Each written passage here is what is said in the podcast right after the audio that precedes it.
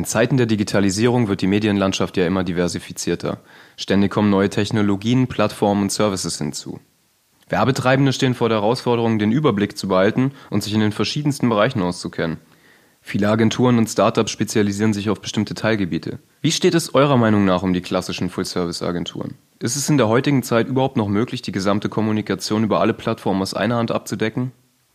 Also zunächst denke ich, ähm, die, die Full-Service-Agentur ähm, wird, wird über lange Frist ähm, sich sowieso neue, neue Wege suchen müssen, wie sie überlebensfähig bleibt.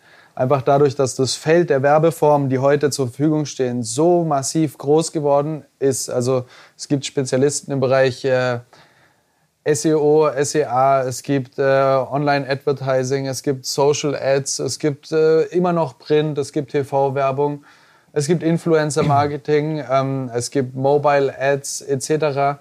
Ähm, und als Agentur die komplette Bandbreite abdecken zu wollen ähm, und dabei gleichzeitig glaubwürdig vermitteln zu wollen, in allem oder in, in, in jedem Gebiet äh, professionell und Experte zu sein, wird immer schwieriger. Von daher glaube ich, ähm, dass, dass die werbetreibenden Landschaft sowieso ein Stück weit ähm, sich mehr kleinteiliger gestalten wird und sehr viel mehr kollaborativer zusammenarbeiten muss.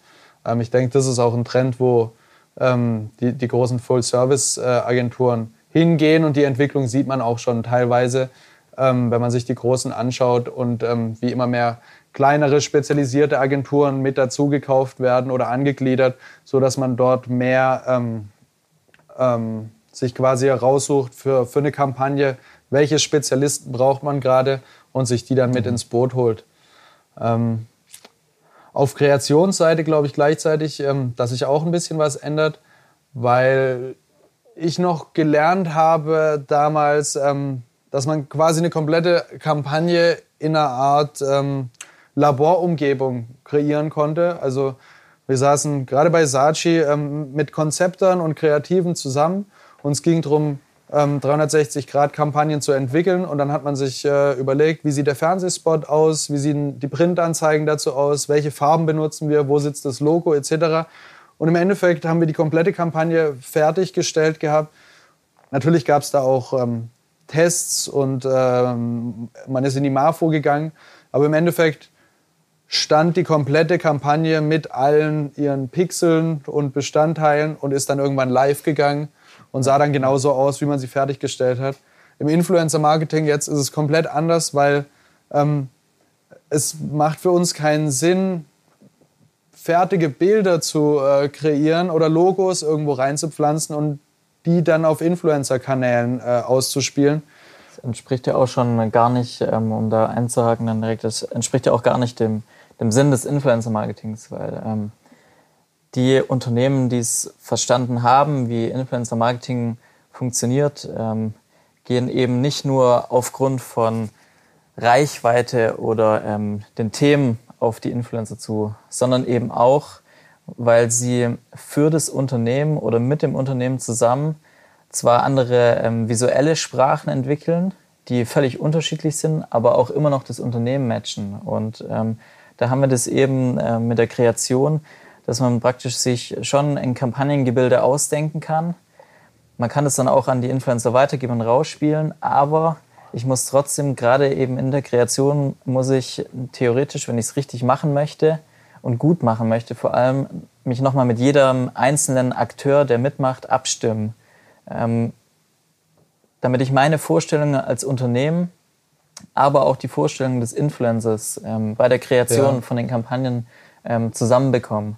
Ja, also ich, ich glaube einfach, ähm, die Zusammenarbeit mit Influencern erfordert ganz andere Denk- und Arbeitsstrukturen wie die bisherige Arbeit in der Werbung. Ähm, durch den Fakt, dass ich es nicht mehr mit, mit reinen Sendern zu tun hat, wo ich den Content vorproduziere und dann an den Sender rausgebe, sondern ähm, der Sender ist gleichzeitig eben auch äh, Influencer und hat eine, eine, Meinung und der muss mit einbezogen werden in die Kampagne. Ja. Ähm, und diese Denk- und Arbeitsprozesse sind in, in klassischen ähm, Full-Service-Agenturen bisher nicht verankert und nicht gelernt. Also da kann man auch gar keinen Vorwurf machen.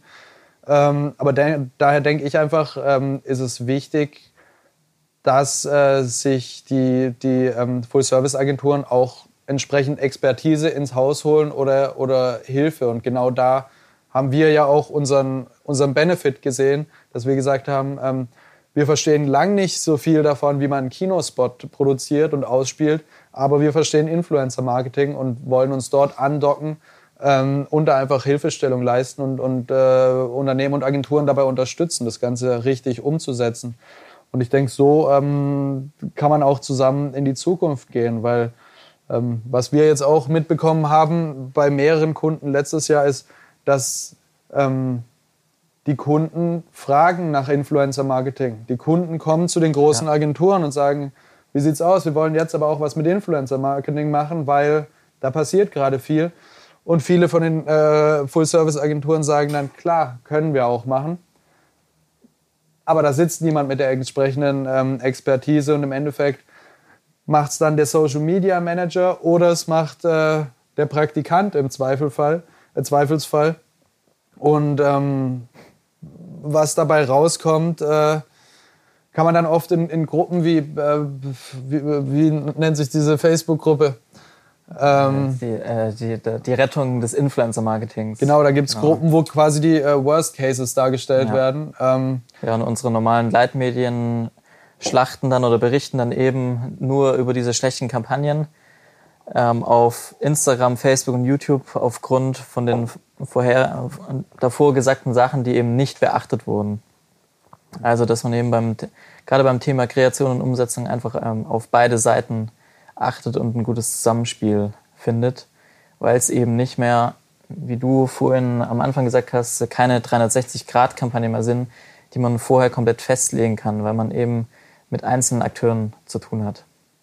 Ja, also ich denke, abschließend dazu kann man sagen, dass Full-Service-Agenturen eigentlich ein, ein, Stück weit schauen müssen, dass sie ein Netzwerk haben aus Exper Experten in verschiedenen Bereichen, die sie kollaborativ dazu holen können, ähm, wenn es um bestimmte Kampagnen geht. Sprich, äh, man hat äh, Programmierer für Microsites, ähm, man hat Spezialisten für SEO, SEA und genauso gibt es Spezialisten wie uns für Influencer Marketing.